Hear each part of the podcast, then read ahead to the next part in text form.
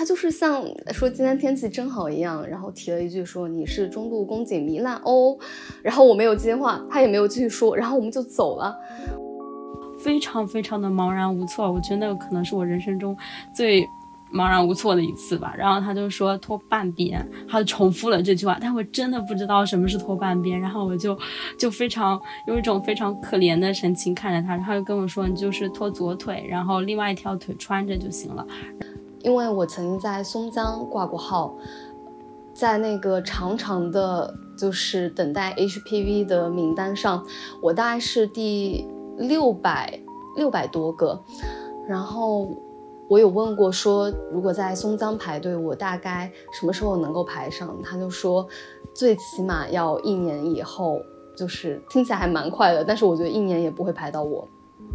在另外一个诊室的房间里面，他就拿一根很冰、很冰冰的、凉凉的一东西，就是直直的插进了你的阴道。我觉得那个时候我真的感觉到自己非常、非常、非常像一个物品。他到现在和我形容。呃，性生活的那个词语是谈恋爱，就会让我觉得怎么会这么说不出口，然后也会让我觉得，如果我有妇科上面的问题，我其实是不太信任去问他的。欢迎来到第二期气泡 bubble。最近我们的主持人之一狗毛去做了一次妇科检查，我 Kiki 也开始了，终于开始了我 HPV 的疫苗之旅。作为女性，你是否有去做过妇科检查？是否有了解过 HPV？是否有患过妇科疾病？你是否懂得巴氏细胞涂抹法与液基薄层细胞制片室之间的区别？这一期我们将会以自己的经历为主线，虽然我们也不是特别专业，但是也希望大家听了之后能够有所启发，引以为戒。那我们先来聊聊自己分别是如何接触到有关于 HPV 的信息的呢？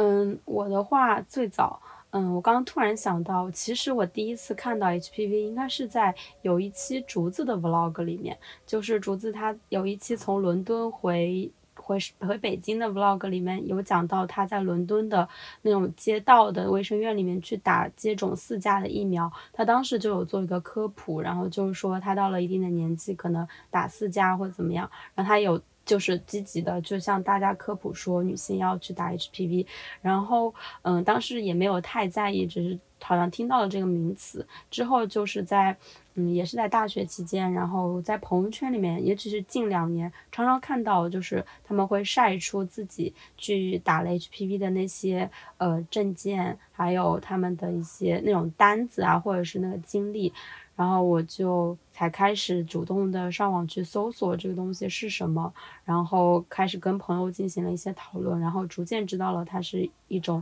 嗯，对人女性的宫颈癌造成一定危害的病毒，然后这个疫苗是可以有效的去在年轻时候打，可以有效的抑制这种疾病的发生。我我记得我第一次接触 HPV，估计就是在我最爱的丁香医身上。那个时候还只是做了一些比较良心的科普，然后我还印象特别深刻，在那个文章的最后，他又说这个 HPV 是世界上仅有的，或者说唯二吧，我忘了是唯一还是唯二，可以呃使用疫苗来预防的这样一种癌症，然后给我幼小的心灵造成了极大的震撼。我就觉得这么好的东西，我一定要去打上。然后刚好在那个时候，我就跟我我爸提了这件事情。但实际上，HPV 的疫苗在我刚上大学的时候就已经相当难预约了，而且这个价格是水涨船高。但是非常巧的是，那天晚上刚好在我奶奶家吃饭，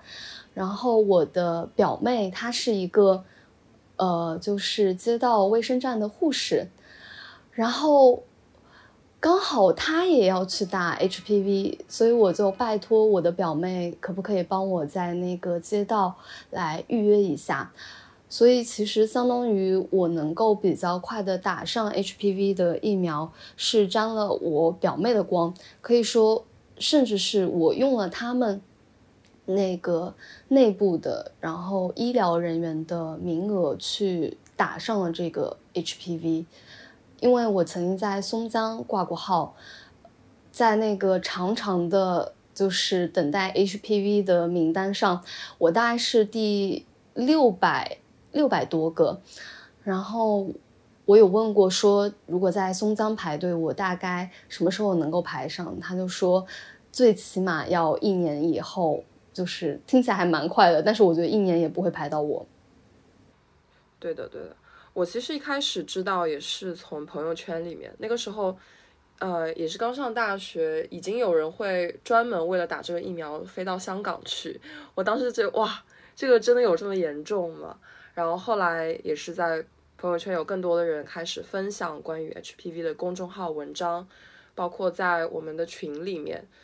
嗯，我觉得这件事情也是能够体现出女性社群当中一些互助的吧，就大家会互相分享提醒说，啊，你要去打 HPV 疫苗，然后大家会分享你可以在哪一个平台约到，虽然我我也是一直没有约到，嗯，那个时候就是看，因为社区里面也可以约，然后社区里约的价格是跟那些公众号上约的价格差距还是蛮大的，社区好像三千块就可以搞定吧。一针大概一千多，但是，嗯，那些平台上约的可能就要七八千，甚至更高。社区里面，我有个朋友说，他最近去约，已经要排到三年之后了，就，呃，年龄已经相当接近二十五岁的那个酒驾的界限。我当时。买到也是等了很久，然后那天晚上我一个在国外的朋友突然给我发了一个链接，说这里有号了，你可以赶紧去买。当时我是，呃，去年时装周那一个月就稍微攒了一点钱，当时其实很。怎么说呢？因为因为稍微攒到一些钱，就是那段时那几天感觉很高兴，自己终于攒到钱了。结果那天晚上他一说有号了，赶紧买，然后就基本上倾其所有把那个疫苗赶紧买下来了。嗯，也稍微有些开心吧，因为也是终于用自己的钱在照顾自己的身体。那天晚上还那天晚上还蛮是是多少钱买的呀？将近八千块，酒驾吗？对，那真的是相当贵了。其实还是，其实还是很大一笔钱的。然后我当时就是很害怕，万一不马上买就没有了怎么办？所以就是赶紧，赶紧抢购。可能也是一部分现在的现状吧，就是现在大家对于酒驾的那种，就这样看到朋友圈有人求，就说啊，到底哪里可以？约到呀，然后求求什么大家就是告知他怎么怎么样，就感觉他有一种女性的一种求助的心理。然后那天晚上我在操作在手机上操作的时候，其实我身边有一个外国的女性朋友，因为我们跳舞还认识蛮多在这边做舞者的外国女性。嗯，当时我买好之后就在跟她说啊，我好高兴，我终于买到这个 HPV 疫苗。她其实。我觉得年龄可能已经超过二十五岁了，就是可能将近三十岁。他就问我什么是 HPV，我当时就也有点震惊，因为在中国我们的环境当中，身边的女性都是已经被科普了很多年什么是 HPV，然后他突然这样问我，就会觉得啊，其实就一方面也是觉得外国的女性在中国真的很不容易，她们也不是很听得懂中文，然后可能也不是很经常会。在朋友圈里看到这些科普，嗯，就是要让他们注意自己的妇科方面的健康的，对，然后就马上帮他找了一些关于 HPV 的英文文章，然后啊，但是我也不是很清楚外国女性要如何在中国打到 HPV，可能也很难吧。不过在中国，我觉得。呃，因为我前两天去做了那个 HPV 的筛查嘛，然后跟我有过这种固定的伴侣关系的男性就问我说，如果我真的查出来有 HPV，那很可能就是他也是携带者，他就问我他应当怎么去就医，或者说他应当怎么去预防自己会传染给下一个女孩这样子的情况，我会发现这个问题我没法回答，因为如果你作为男性没有体现出任何的这种显性的外向的特征，你确实没有办法在中国获得疫苗，好像也不太能治疗，就是他给我一种很怪的感觉。嗯，就是我们有一个朋友，他不是查出来两种高危嘛？然后我前两天有问他，他就有说，呃，他那个，因为他医生给他开的药其实也是消炎药，然后医生就是跟他说，你要就是多吃蔬菜，多好好锻炼，好好睡觉，然后你半年之后就有可能会转阴。就是他跟我说。他就觉得似乎觉得也没有什么太大的问题，因为他就是有做筛查，然后发现并没有发生病变，然后也没有大的危险，只是说携带了两种高危的那种植株嘛，然后他也就还是在正常的生活。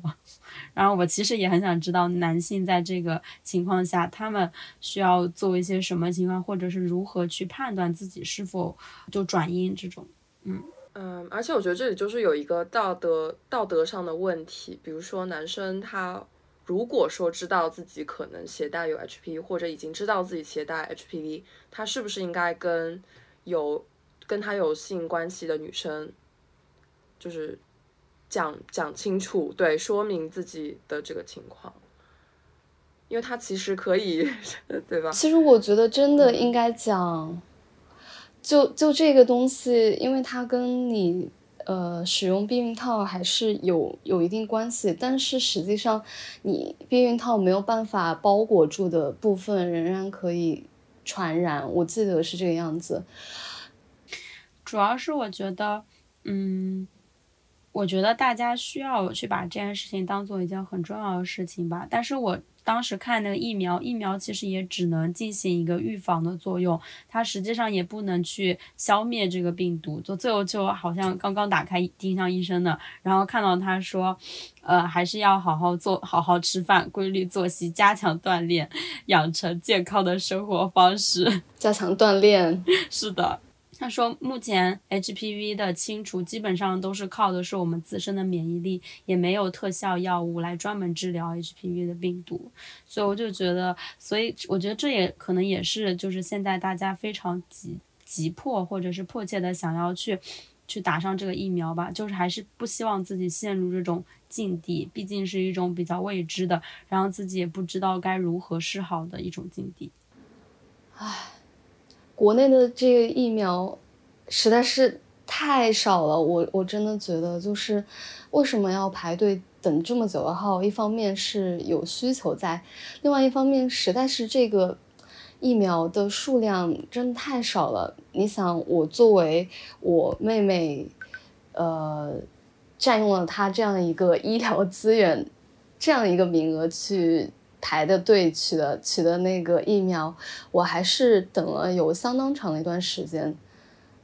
呃，一个疫苗到了之后，一定是给那些呃卫生院里面的比较年长的护士去打，打了之后才有可能会轮到呃相对来说比较年轻的护士，然后在这之后，是否才有可能轮到一般去预约的？消费者呢，就是年一般没有什么那个的年轻女性呢，我感觉，就是我在排队等这个疫苗的过程中，我就是觉得这个疫苗实在是太少了，经常是听说发到那个卫生站的手里，发到我妹妹他们整一个站的手里，很可能就是十三支左右，然后你要考虑到有的人他要。保证两针是连着打的，然后有的人很可能就是在等那个最后的第三针，所以，嗯，十三针就是如果你按每个人两针来算，其实也只能打大概六个人左右，就是很可能就是半年到一年的分量。我觉得，呃，这种情况难道会愈演愈烈吗？就是。对于想要打酒驾的女性来说，排队的人只会越来越多，但苗就这么多。但是我有看到信息说，呃，国产的的酒驾还是什么，就是好像也也有在呃努力的批量生产，甚至好像还听到过了十三架还是什么的那种类似的消息，就是在我在这个信息海洋里浮光掠影的那么一瞟的时候看到的。但是我觉得你刚刚讲的，嗯，我觉得也是我们的一些困惑吧，比如说疫苗它就算到的时候，它应该如何进行更好的分配？对，然后。我我以前其实还想过一个问题，就是就是在我也是在去年，就是呃女性主义这一年，然后我就在想，因为像北欧或者是英国，他们是免费打的，就是好像我没有记错的话，美国也是，好像在九岁到十四岁，他们就会集中统一的去打这个疫苗，嗯，然后我就在想说，嗯，一个可能我理解的疫苗的少原因，可能一个就是因为中国的人实在是太多了。然后第二个原因可能是我就是在猜想，会不会是因为我们的政策它可能并不是由这种非常多女性的女性主义者，或者是关注这种女性的生理健康的这些政策的参与者去进行制定，然后去让这个偏这个政策偏向幼儿或者是妇女。其实我也有在这个上面产生过一些小小的疑虑。哦，我也有。我我想到我之前去商场的时候，就是我回到台州，然后去逛了商场，才发现我们的商场有一个非常破旧的母婴室，就是那个母婴室，你一进去，对面的那个墙壁中间有一些破碎的大洞。以至于我我觉得这个房间像是来玩密室逃脱的设置的机关，就是它设置一个机关叫母婴室，然后你被你是一个新手妈妈，你被困在这里，你就必须要从这里进行一个密室逃脱。然后那个母婴室的器材特别的简陋，它是有一张婴儿床，然后也提供了一些呃分在那种密封袋里的婴儿尿垫，但是除此之外，只有一些呃宣传的。册子就是像这种东西，那个时候我就在想，就是因为可能做决策的人他们不是女性，所以他们，呃，他们的选择往往是站在比较男性的角度。如果这是一个女性主导的世界，或者说是一个母系氏族，我觉得母婴室就应当跟呃那些所谓的。厕所啊，还有一些特别基本的，比如说电梯这种这种设施一样出现。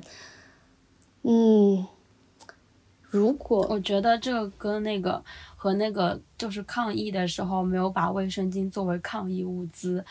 就是纳入这个里面是一样子的，是对我来说是一样的。就我会从这个方面去想，然后我还会在想，就是可能也是性教育做的不够好吧。但是它也是一个比较难、比较大的课题了，嗯，就像前段时间，呃，那个卫巾呃卫生巾互助盒的事情，是放避孕套在男厕所吗？不不不，就是卫生巾互大大学校园里的卫生巾互助盒，然后是，我有点忘记了是哪个组织，反正最后奖章了一个卫生巾互助盒的这个项目的策划者，而这个策划者是一个男男大学生。对，然后那个纪录片和那个传媒的露出都是那个男生，就是作为主角，就是说，然后微博上就有说他窃取了这一部分的那个这个行行动，因为这个光华女性的行动的成果，然后就是引发的一系列争吵嘛。但我觉得这东西就是可能离我们还是有一点点太远，就只能说我们有很多小小的脑袋、小小的困惑，但是。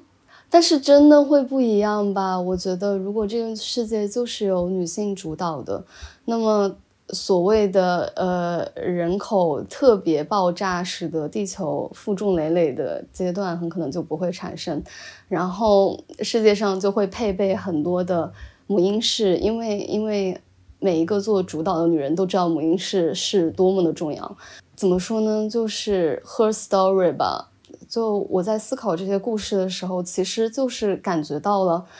这些话语的力量，或者说不被重视的这些小事的力量。嗯，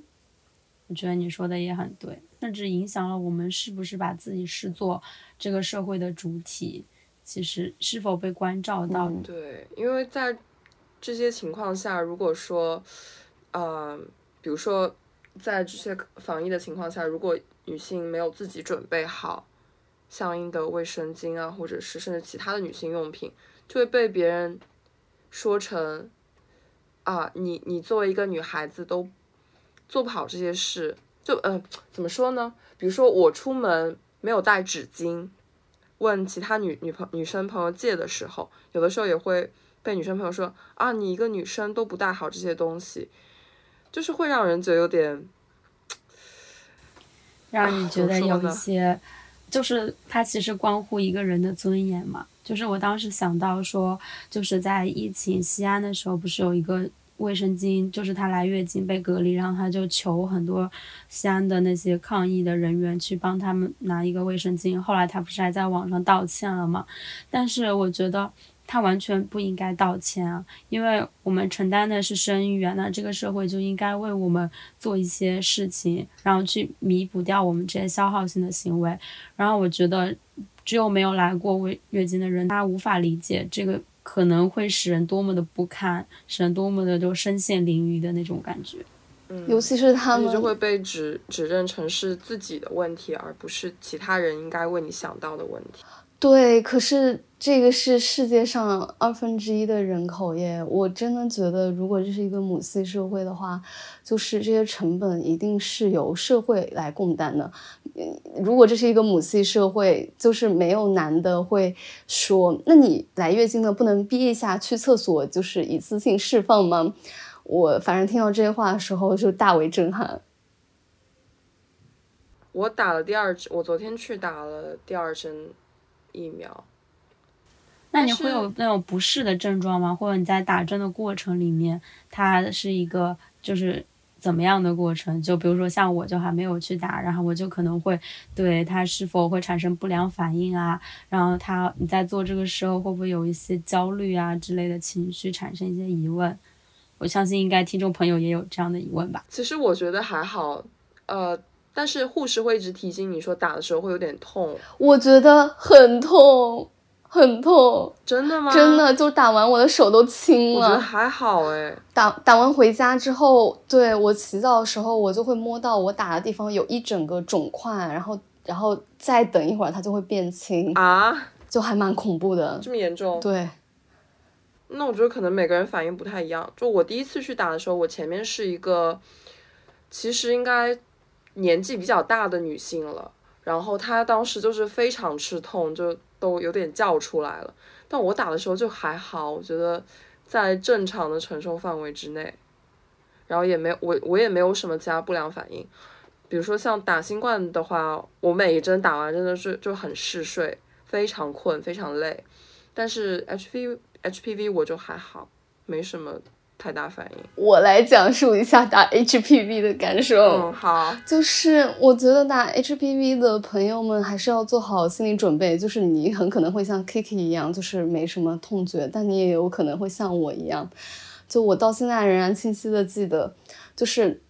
他打进去的时候那个针。就是还还挺细挺长的，就还行。但它打进去的时候，你就会明显感觉到是一个外来的化学药剂推入了你的身体，然后这个化学药剂会给你一种，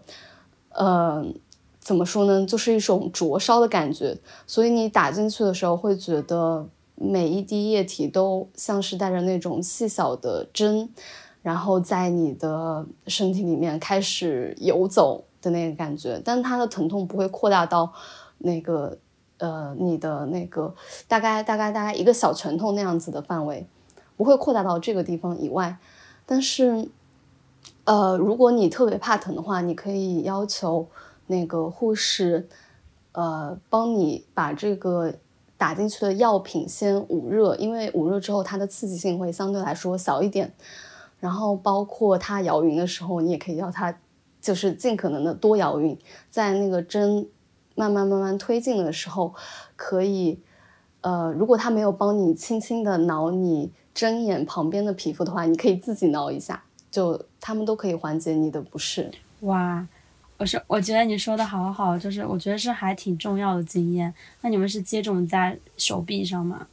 对，其实其实也可以接种在大脑上。开玩笑，开玩笑，开玩笑，真的吗？开玩笑的。好，那其实我还蛮好奇一些妇科检查的，因为我现在还没有任何性生活。然后有的时候我我一想到可能要开始性生活，我其实就会有一个害怕，因为我觉得开始了之后就要每每年至少是定期去做一下检查吧。所以想问问你们，呃，在这些妇科检查当中有什么？是什么样的心情呢？那我就先讲我做 HPV 筛查。其实我觉得做 HPV 筛查最大的一个问题就是你对它不太了解，就是因为它会分很多种嘛，有的叫做 HPV 筛查，然后呢有的叫做 TCT，然后我现在看一下我这张缴费单上面，上面就会写说。叶基薄层细胞制片数，嗯，但其实我 哪怕做完这一次检查之后，我也不知道它是什么东西。就我讲我的经历吧，我一进去，然后医生就说怎么了？我就说来做那个 HPV 的检查。他说 OK，去那边把裤子脱了。我就会觉得说，嗯，好的，但是。我在那边把裤子脱了，然后把我的脚放到放到那两个就是他们俗称叫做耻辱架的地方之后，我就开始等待我的医生降临，但他应该在忙那个微信的事情吧，所以我在那边其实呃躺在上面，然后躺了大概有整整一到两分钟，然后他才来，就是我觉得那个瞬间是。是是相当难熬的，因为，呃，我觉得在中国有一个非常典型的景象，就是你跟朋友一起去医院做检查，然后你在那个检查室里，朋友在那个帘子的外面，然后在这整个房间的外面还有大概三个人左右在翘首以盼，就是就是就是窥探那个这个没有关门的诊室里面。是怎样一个情况？所以我就是大概有四五个人在那个房间和房间的外面跟我一起检查，就是有这种感觉。这种感觉其实还蛮蛮怪的。虽然你知道他们看不到你，但是你已经是一个全面全面开放的状态了。然后在那个时候，你就会觉得自己很无助，而且不太有尊严。尤其是你摆开那个两腿叉开的姿势，然后整个房间里一片寂静，所有人都等待医生过来，但他现在还在回微信。然后我觉得这个检查其实非常的快，医生在我脱光了之后才开始跟我科普这个。检查之间的区别，我就说我想要先做一个 HPV 筛查，然后关于那个 TCT，我觉得做不做都可以。然后医生就跟我说，你不要来到医院像点菜一样，你要听我的指挥。然后我一下子就蔫了，对，然后，然后我就说行，那您看呢？这样真的啊，对。就就还是蛮蛮那个什么的，就是他是这里的神，然后我就必须要听他的指挥。然后他又说：“你我我的建议是你直接做一个联合的排查。”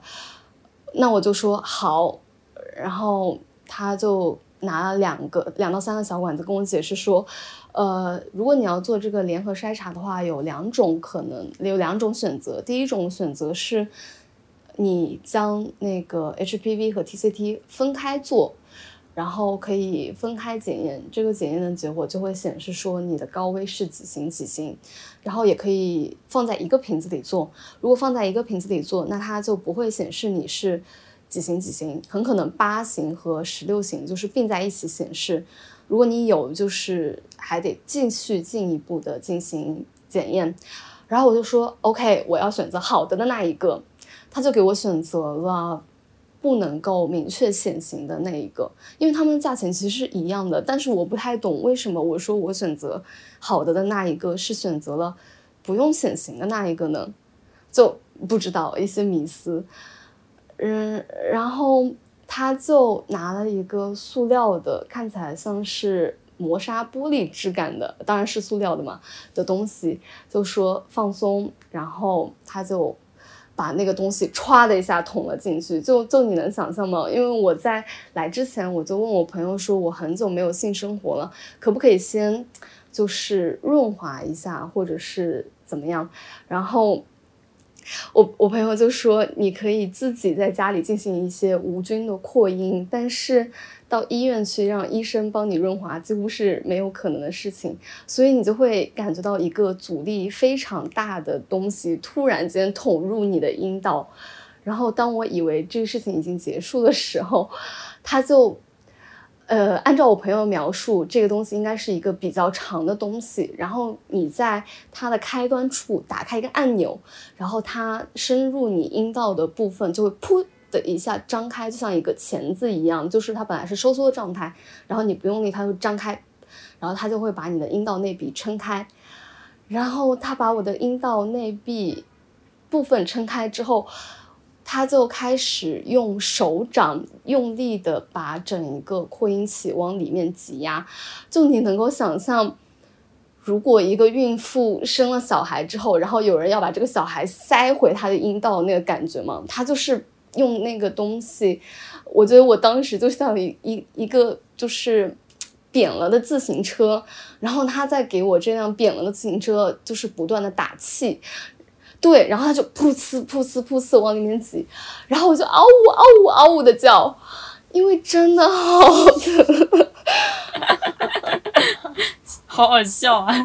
因为真的好疼啊，就是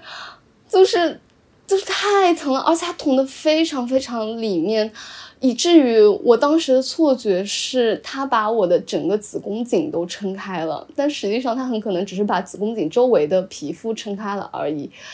然后，然后，然后我一边他一边往里面打气，我就一边喊说：“好疼啊，好疼啊！”然后他说：“屁股放下，把把屁股放下，然后那个就是放松，放松。”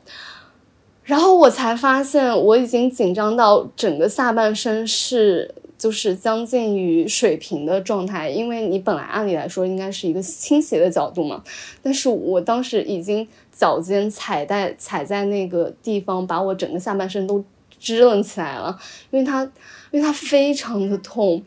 然后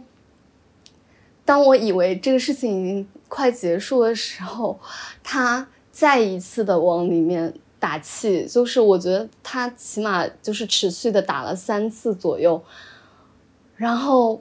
他才跟我说说哦，好了，阴道阴道阴道的那个呃子宫颈暴露好了，然后你不要动啊，你一动我就得重新把这个东西塞回去。然后我就在那里等待他去拿那个棉签，那个棉签就捅进来，然后他要擦拭你的子宫颈一周，就是这整一个过程，我都觉得自己非常非常难啊。如果要形容的话，就像是一个。一个一个扇贝，一个牡蛎，然后你强行被人家撑开你的壳，然后往里面塞了很多很多杂七杂八的沙子，然后他说再坚持一下，再坚持一下，不然你就没有办法孵化珍珠喽。然后你就是只能在那里坚持，因为他还花了你好几百块钱，你也不可能就是当场就说我不做了，我要走。然后我就在那里等待他擦拭完，然后他把那个东西。那个拉出去，就在他把那个呃扩音器拿出去的那个瞬间，我就立马感觉到浑身舒爽，就是那种感觉太夸张了，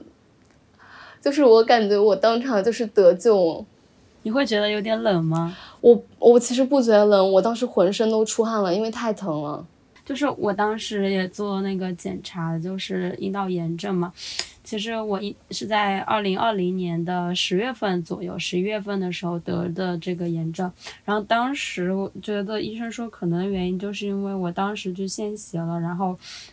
同时在那个月经期还没有完全走完的时候，我就觉得有点不适。之后，嗯，我形容一下的我的那个症状就是你的下体就是阴道处会流出像嗯白色的豆腐渣子那样子的一种异物，然后。嗯，我那个时候还就拿镜子去看，因为我就是很担心自己，然后我就感觉那时候感到非常非常的害怕，那种害怕就是一种很恐惧，因为你知道你了解你的身体，比如说你知道它会流血，它会那是月经，然后你知道，嗯，这是。白带，然后你知道你的身体它平常会出现什么样的症状，但是这个症状是一个非常反常的，同时它毫无经验可取，就是你没有办法去询问你身边的任何一个人，就是比如说像月经，它是女性共通的一种经验，然后大家都知道应该怎么样去对它，但在这个上面其实你是没有受过教育的，你也是没有办法找到一个。非医生的人来告诉你，你究竟身体里发生了一件什么样的事情，然后我就感到特别特别害怕。后来我就。嗯，第二天其实还要那个上上学嘛，然后我就去跟那个老师请假，然后我就说我要去看，我要去医院，然后我当时挂号什么的，嗯，中间有有很长，因为挂不太挂不太到号，这一段是我下次以后再讲吧，有机会讲那个上海对于大学生这件看病这件事情，也是一个让我当时感到非常心情低落的点，啊，总之就是我给校医室打电话，校医室推荐了我去上海的同仁医院，因为仙霞路那个区是做妇产科和。另外一个科儿童科还是什么比较好的，然后也可以支持异地医保，我去那里看了，然后我去那里看，然后挂号，然后我就记得我当时去第一次去做那个检查的时候，嗯，我我虽然后来那个那个医生就是他也不知道我究竟发生什么事情，他就给我做了很多检查，他不仅给我验了孕，他给我验孕了，然后他还给我就是做了 HPV 的排筛，就是虽然我没有做就像刚刚狗毛所描述的 TCT 那种什么环。子宫颈一周，因为他可能只是想排筛一下。虽然我后来我后面复诊的医生说这一系列都是没有什么必要的。他说，因为你已经初步判断出自己是，因为我当时上网也去查嘛，就不停的查。他说我其实已经初步判断出自己是得了阴道炎症。那个时候我其实心里是稍微有一点尘埃落定的，就是我大概知道我接下来要怎么做，我要去医院，然后继续查出来我究竟是因为什么原因，就是是因为真菌啊，或者是因为其他东西感染，然后查出那个具体的感染因。就差不多可以了，然后我就去做那个证的时候，我我记得那是我人生中第一次走进妇产科，这个感受实在是太就是记忆深刻了。你就嗯，首先就是因为我从小到大不是很经常看病，所以我对看病的流程也是一窍不通，而且你。以前是有你的看护人，就你的父母陪你一起去医院，然后我这一次就是我属于一个人先去了医院，后来我的当时的男朋友才过来找陪我，然后我就完全就是不知道，然后我反正就是问了很多护士，然后在一个心情非常低落的情况下走进那个那个呃。诊室，我走进诊室的时候，也有一个像刚刚狗毛所说的，中国的可能医院都是这样吧，就是你感觉那个门特别不可靠，那个门可能下一秒就会被上一个又想要再跟医生说两句话的人随时推开那种感觉。然后我当时就是跟那医生说了一下我大体的症状，然后我的因为我当时还特地的拍了照片，因为我怕他要看，所以我就拍下了那个东东一些东西的照片，然后我就躺在了那跟他。大概大致的说了一下，然后我就躺在那个病床上，就那个他会有一个检查的那个床，我记得特别深刻。那个人叫我脱裤子，我当时我至今都不知道，他跟我说脱半边，脱一半，我当时就以为是可能你把两边都脱下来，他可能裤子盘在你的膝盖以下，就是两两个角度那样。比如说你站立脱下来，然后后来那医生就转过去拿一些东西，然后他回来就跟我，然后转过来，我就非常非常的茫然无措。我觉得那个可能是我人生中最。茫然无措的一次吧，然后他就说脱半边，他 重复了这句话，但我真的不知道什么是脱半边，然后我就就非常用一种非常可怜的神情看着他，然后就跟我说你就是脱左腿，然后另外一条腿穿着就行了，然后内裤也脱掉，然后我就明白了他的那个意思，他意思就是说你有一条腿是光的，就是鞋子也脱掉，然后裤子脱，然后你然后坐在上面，他说你张开张开腿，然后就。把那个腿，然后张开，然后架在两个架子上，他会把那个架子升高，然后之后他就会拿仪器来观看你的下体之类的。然后那个帘子和那个，就我和那个门中间只隔了一个帘子，我甚至都感觉有人就是下一秒就要进来，因为在我等待的时候就一直有人就是频繁进去，我其实又很很害怕。然后那个医生他就看了一下，然后就问了一些问题啊，包括说你有没有性生活呀，然后包括说你，呃呃。呃，之前有没有过这样的症状呀，什么之类的，或者说有没有流产呀之类的症状，然后我就说没有啊，啊不不，我就是一一回答，然后一一回答完之后，他就差不多看好了，他就给我开了很多的那种检查让我去做，当然这些检查也是特别特别的要命，就是医院它。其实你挂号的那个时间其实挺短的，因为他好像五点多就下班了，然后之后你就不能再看常规的门诊那种，然后一些检查也不能再做，等于说我去光去我做了，比如说我做了一个呃呃孕检，就是那个我忘记什么 HCT 吧，反正就是那个人绒毛的那个，然后你要我可能要明天才能拿到报告，然后我还做了 HPV，那个可能就要过几天才能拿到报告。然后这就是我我第一次去看那个验证的过程，然后但是在那个过程中间的时候，我其实觉得，就在那个等待的过程里，我可能有半个月，就是有两两个星期，我其实是不知道时间是怎么过去的，就是。它给我的身体带来了太多的负担，以至于我的精神和思虑，就我现在回想起那半个月，就是十一月的中间两周，我是完全不知道时间是怎么流逝的，我不知道我做了什么事情，我只知道我那段时间一直在忙这件事情。然后我去复诊的时候，我也会感觉到，嗯，自己的身体特别像一个药，非常像一个物品。哦，对，那天我还去做了那个，就像有点像狗毛做那个东西，就是有东西插入，那个应该是阴道彩超，然后它就是一个你坐在躺以同样的姿势躺在上面，然后在另外一个诊室的房间里面，他就拿一根很冰很冰冰的凉凉的一个东西，就是直直的插进了你的阴道。我觉得那个时候我真的感觉到自己非常非常非常像一个物品，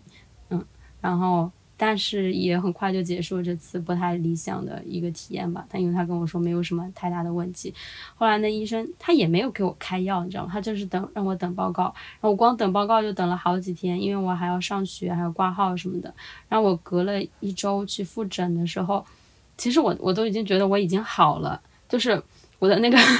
我的免疫力似乎已经自己治愈了这一次阴道炎症。等我去复诊的时候，我去跟那个那那个医生说，我就给他看那些报告，然后那医生就说：“你现在是就是感觉到已经没什么问题了，是吗？”然后我说：“是的。”他说：“你只要你觉得你自己已经感觉到很舒服，没有什么问题了，你其实可以不用来复诊了，因为我我看的目的就是看你有没有好。但是你已经这些症状都没有了，然后自己也觉得好起来了，那就是已经好起来了。”对，然后他还跟我说，这医那个医生给你开的很多的治疗，就是那叫什么，给我开了很多检查，其实是不必要做的。他说你就只需要去白带，然后去验一下那个里面究竟是哪一种型的。对，然后他跟我说也没有什么办法，就是给我开消炎药。他后来给我开了一个中成，有点像中西医结合的一个消炎药，一个冲剂，一个洗剂。然后我也是回去之后使用了这个洗剂，使用了三次，然后我就。感觉到没有任何大碍了，然后这件事情就，嗯，也在那一次复诊之后就没有什么太大的问题，但给我的感受就是还挺不好的，就是我会觉得说大家一定要，嗯，很爱要爱护自己的身体，然后要亲近自己的身体。但其实我觉得像阴道炎这种东西，它不是一个完全你说那个。你要好好爱惜自己的身体，然后不要出去乱搞，就可以完全避免疾病。它就是我，我觉得它就是应该跟月经一样，就是有人教导你应该去怎么面对这个事情。因为感觉只要你免疫力一下降，你就完全有可能复发，呃，就是或者获得一些阴道上的炎症。就是感觉这个东西其实没有离我们这么远。对，而且我当时在第，在我第一次得的时候，我真的也会，就是不仅是恐惧吧和无知，我其实还是会有小小的羞耻感的那种感觉。但是我后来也自己很快的克服了，就是因为我在查这个炎症的过程里，我发现好像比例非常高，好像说就是说几乎每个女性都会得一次阴道炎症，就类似这样子。然后我当时就。就发现它是一个非常非常非常非常普遍的一件事情，然后我就反而没有再有那么有羞耻感，我反而是比如说我跟我的老师说，我就说我去看我得了炎症，人妇科炎症，然后就说那你就去看吧。然后我跟我的朋友们讲起这件事情，我也会给他们顺便科普一下这个东西是什么，比如说它有好几种类型，比如说真菌型啊或者是什么型，然后你可能要做，你如果得了这个话，你要怎么样去做？我就觉得它是一件很平常的事情，只是它虽然很普遍，却没有嗯像很多疾病一样真的非常频繁的出现在我们的生活里，以至于我们可以去积累一些经验。我觉得这个也是病耻感所带来的一部分原因，就是女性的这种关于她的身体其实没有那么重要，或者她的疾病会带来一种羞耻的那种感觉。嗯，对，就是在我去看诊的时候，我遇到了跟 K 呃跟 C C 说的那个情况不太一样的情况是。他讲了一种病症，他说我有中度的宫颈糜烂，呃，怎么说呢？就是可能跟阴道炎的不普及完全相反的是，很很多去检查的人，我觉得应该都听过这个词吧，就是医生说你有宫颈糜烂的问题。嗯，但是事实上，从我第一天接触宫颈糜烂这个词开始，我觉得很可能，嗯。我就被科普了，说宫颈糜烂其实是一种过度使用的，呃，就是过度使用了这个词的一种现象。因为正常的宫颈就是会糜烂，然后包括我跟 C C 去看的一些那种短片动画展，然后也会有一些，呃，会说主题思想就是说宫颈糜烂不是病之类的。但是当那个医生那么言之凿凿的跟我说你有中度宫颈糜烂的时候，我虽然。我虽然感觉自己没有什么问题，但是我就是被那个肯定的语气，还有他是医生，他是权威的这个感觉所所怎么说呢？就是所控制。我虽然没有去问他说，那我应该怎么办？但实际上啊，因为陪我去做这个 HPV 筛查的。呃，女生是一个也是学医的女生嘛，但我在来和去的路上都问了好几次，说中度宫颈糜烂会不会真的有事呢？然后他就跟我说，这个还是要看你是病理性的还是说就是一般的宫颈糜烂，一般是不会有问题，只有病理性才会有问题。然后我又接着问说，病理性的宫颈糜烂我要怎么区分呢？他说：“如果你平常触碰的时候会感觉到疼痛，那个一定是病理性的宫颈糜烂。”但我的想法就又回到那个医生的身上。假如说我的宫颈其实不太有问题的话，你为什么一定要提我是中度的宫颈糜烂呢？如果我真的是中度宫颈糜烂，你为什么又不跟我讲任何的治疗的方法，或者说跟我进行一些科普呢？就我不知道他在我离开之前提一句我是中度的宫颈糜烂，就有有任何意义吗？唉，我来补充一下这个宫颈糜烂吧。我当时看到我那个报告单里面也有一个写什么一年度什么宫颈的颈柱上移还是位移，然后。我就觉得他好像那个单位是一，好像是不是一年？然后我也不太知道。后来我回来自己查了一下，他其实大概意思就是说你有一年的性生活，他就会推，就是给你写一个类似这样的东西。我就在想。呃，然后我当时也有查一些关于宫颈糜烂的，我对他那个理解就是这个名词好像零几年的时候还是就已经被联合国卫生组织给废除了这个词语。其实我觉得可能是你碰到了那个医生的问题吧。然后我那医生就直接问了我，然后他就给我写了一个这样什么颈柱上移什么。我我具体有点忘了，但也很难说吧，因为他没有给我开任何的药，也没有让我接下来去做任何的检查，他就是像说今天天气真好一样，然后提了一句说你是中度宫颈糜烂哦，然后我没有接话，他也没有继续说，然后我们就走了。但是 哎呀，这件事情。怪吧？啊，我我要补充一下，那那个词语叫做柱状上皮移位哦，就是宫颈糜烂的别称，对，或者说正确名称。对，我的那个报告上面是这样写的，是写的什么柱状宫呃什么上皮移位，然后它有一个单位，然后那个单位差不多就是你一年性生活的单位。所以他的意思是说我这一年中度性生活吗？就是给我的性生活评级，然后我是中度性生活。我不知道他为什么会用中度，那你如何判断中度？就说我下次还要继续努力，然后达到高度性生活，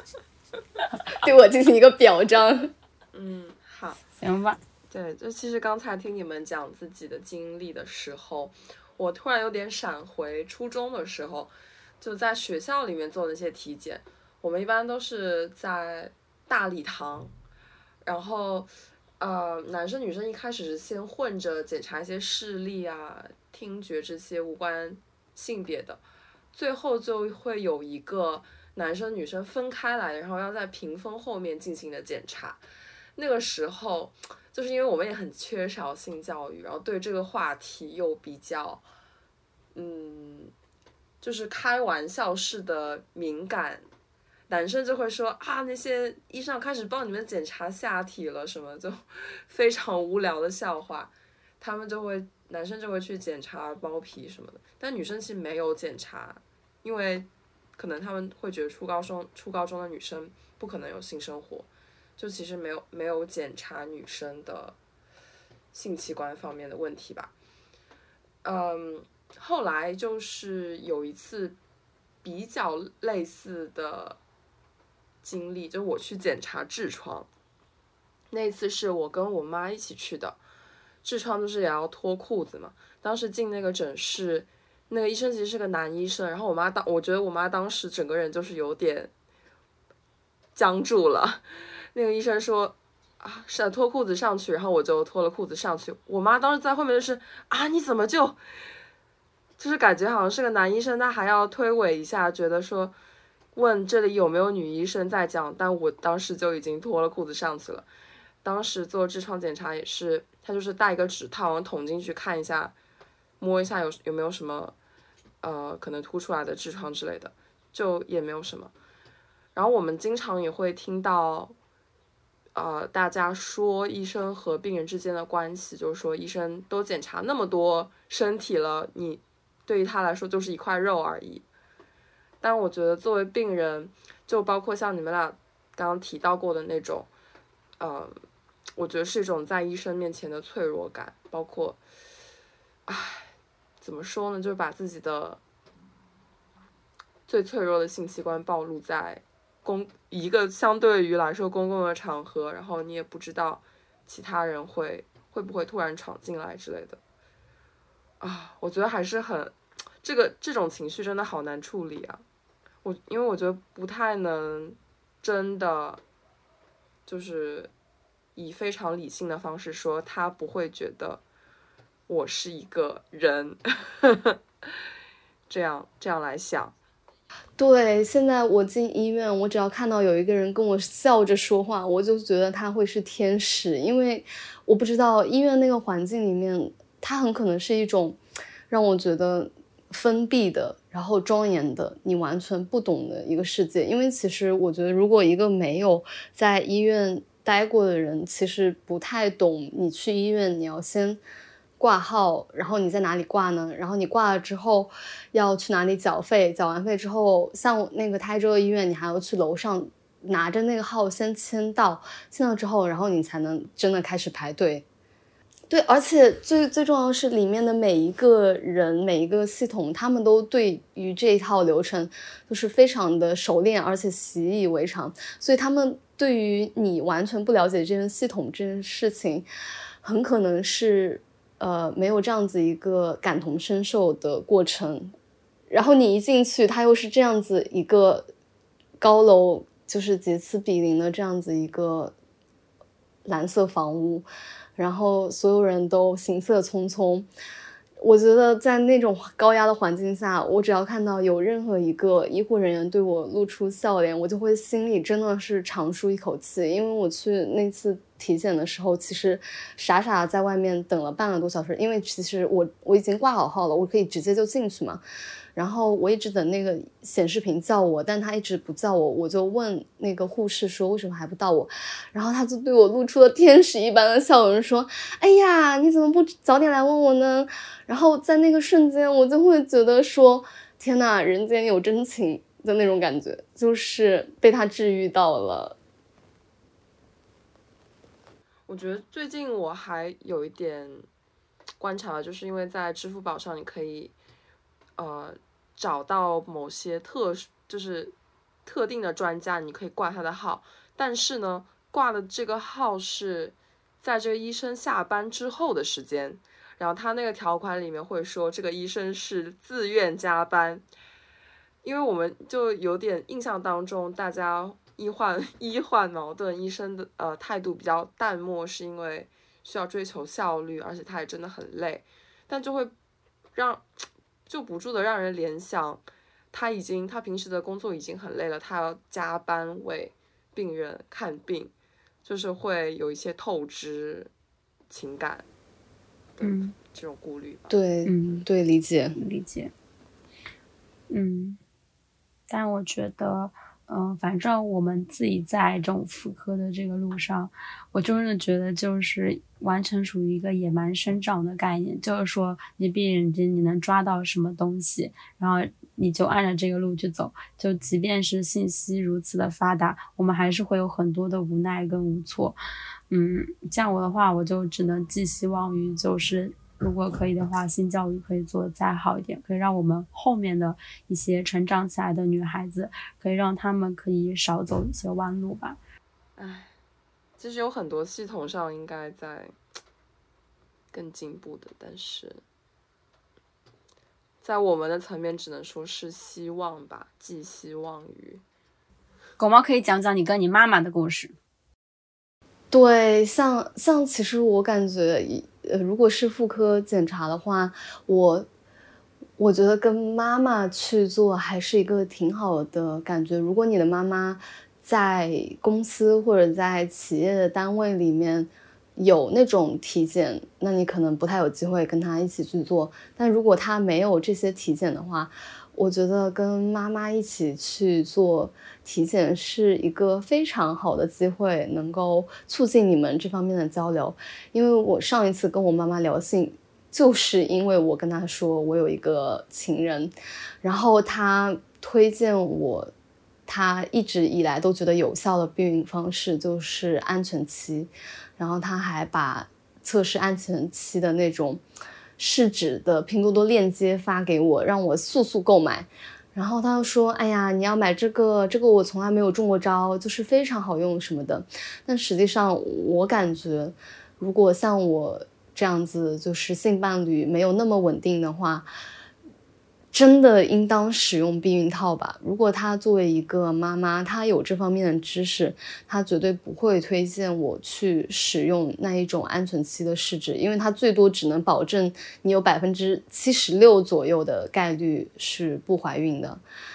嗯，而且怎么说呢？我我经常觉得我妈是不是有些时候在修正她的记忆啊？因为在我的印象里，她就是有一有一次意外怀孕，然后被迫去流产的这样一个过程，我印象非常深刻，是因为她在家里休息了好几天，然后在那之后，我在上网的过程中，意外的发现她的淘宝购物记录里面有一两盒避孕套，就是一百多块钱，还买了挺多的感觉。然后我就会对我妈产生一些疑惑，就是我不知道她这方面的知识这么的浅薄，以及以及她关爱女儿的方式。竟然是这样一种情况，然后我就推荐她用避孕套嘛，然后她就会说，我现在已经老了，然后暗示我他现在已经没有性生活，就我不知道，我不知道是没有性生活这件事情更加让我觉得，嗯，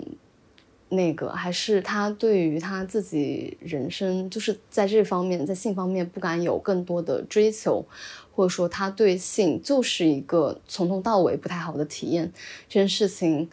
嗯，更加让我觉得难过。我觉得，嗯，是，我觉得是因为我妈也是很传统的。非常传统的那种女性，所以她对性上就是，她从来没有跟我聊过这方面的事情。我我自己感觉她可能也没有受过太专业的在这个上面的性教育。她到现在和我形容，呃，性生活的那个词语是谈恋爱。哦，对，就会让我觉得怎么会这么。说不出口，然后也会让我觉得，如果我有妇科上面的问题，我其实是不太信任去问他的，因为我觉得他可能也不是很明白。是的，甚至可能会给出一些错错误的指引。嗯嗯嗯，但是我最近前两天就是去朋友家里面，然后有看到他们那楼下面贴了这样一个传单，我前两天也发在群里给给你们看，当时就觉得还蛮感动的。他写的是二零二二年度某某街道退休妇女和生活困难妇女参加妇科病、乳腺病的筛查通知。然后措辞也感觉非常，嗯，亲切吧。比如说，他会使用“姐妹们”这样的词语来称呼看这个通知的对象，然后语气也很好。比如说，呃，要确保这些东西正确，不然会导致无法参加体检哦。这样的，就会让大家觉得很有温度。然后，本身这个。可以免费参加妇科病、乳腺病检查的，嗯，可以说是政策嘛，就也也会让大家觉得妇女的权益有受到一些保障，嗯。而且我觉得，如果是大家一起去检查的话，其实就是我觉得会有更多人愿意去吧，因为如果就是你自己去医院做检查，然后要。耗费大量的时间、金钱，然后还有你的耐心和恐惧。但如果是大家姐妹这么一大群人去一个固定的地点做，我我我的话就会觉得有点像一次春游，我我还蛮愿意的。嗯。而且，嗯，就当时我不是跟大家就是讲到，就是之前在群里面分享说那个，呃，节育环的事情嘛。然后我有发给我很多朋友，然后包括我，不管是当时狗毛也说会跟他妈妈一起去做检查，还是我有另外一个朋友，然后他也是跟他妈妈讲，然后就发现他妈妈还没有取出自己的环，然后他就是说他也是跟他妈约定说寒假一起去把这个环取出来，但他就是说他发现他妈。其实有一些恐惧，就是他妈妈也没有，就像刚才你们说的，就是也没我们的母亲，她也没有这方面的知识，所以她自己其实也是有一些小小的恐惧的。所以我就觉得，其实，在听我们节目的女儿们，说不定也可以和自己的妈妈去问一询问一下，例如说询问一下有没有。关于 HPV 的这个事情啊，或者是呃询问一下关于生育环是否取出的问题啊，或者是可以和他一起去做这个检查。嗯，就像是比较，我相信在听我们节目的听众朋友妈妈们，应该年龄相对来说不是特别年轻了。那就可以去看一些那个，比如说丁香医生推荐的检查的那个次数。就比如说，如果你是五十到六十五岁，那你的 HPV 筛查、你的乳腺筛查这种妇科类的筛查，都频率都会更加的呃要求就是更加的频繁。所以呃，尽量常回家看看，回家看看，就是咱们把妈妈带上，一起带到医院里面去。嗯，对，嗯，我觉得这也是我们可能所希望看到的吧。嗯，感谢收听这期节目，我是正在做剪辑的后期 C C。听着听着，觉得我们似乎就是在这些大大小小的迷思里不明不白的长大了，稀里糊涂的了解与照顾自己的身体，而这似乎也正是我们的生活推进的样子。对于妇科，我们并不是专业的，我们也时常是迷迷糊糊的，处于一直在学习的路上。想了想，有关于性、生育和身体，作为女性要学习的课题还真的是很多呢。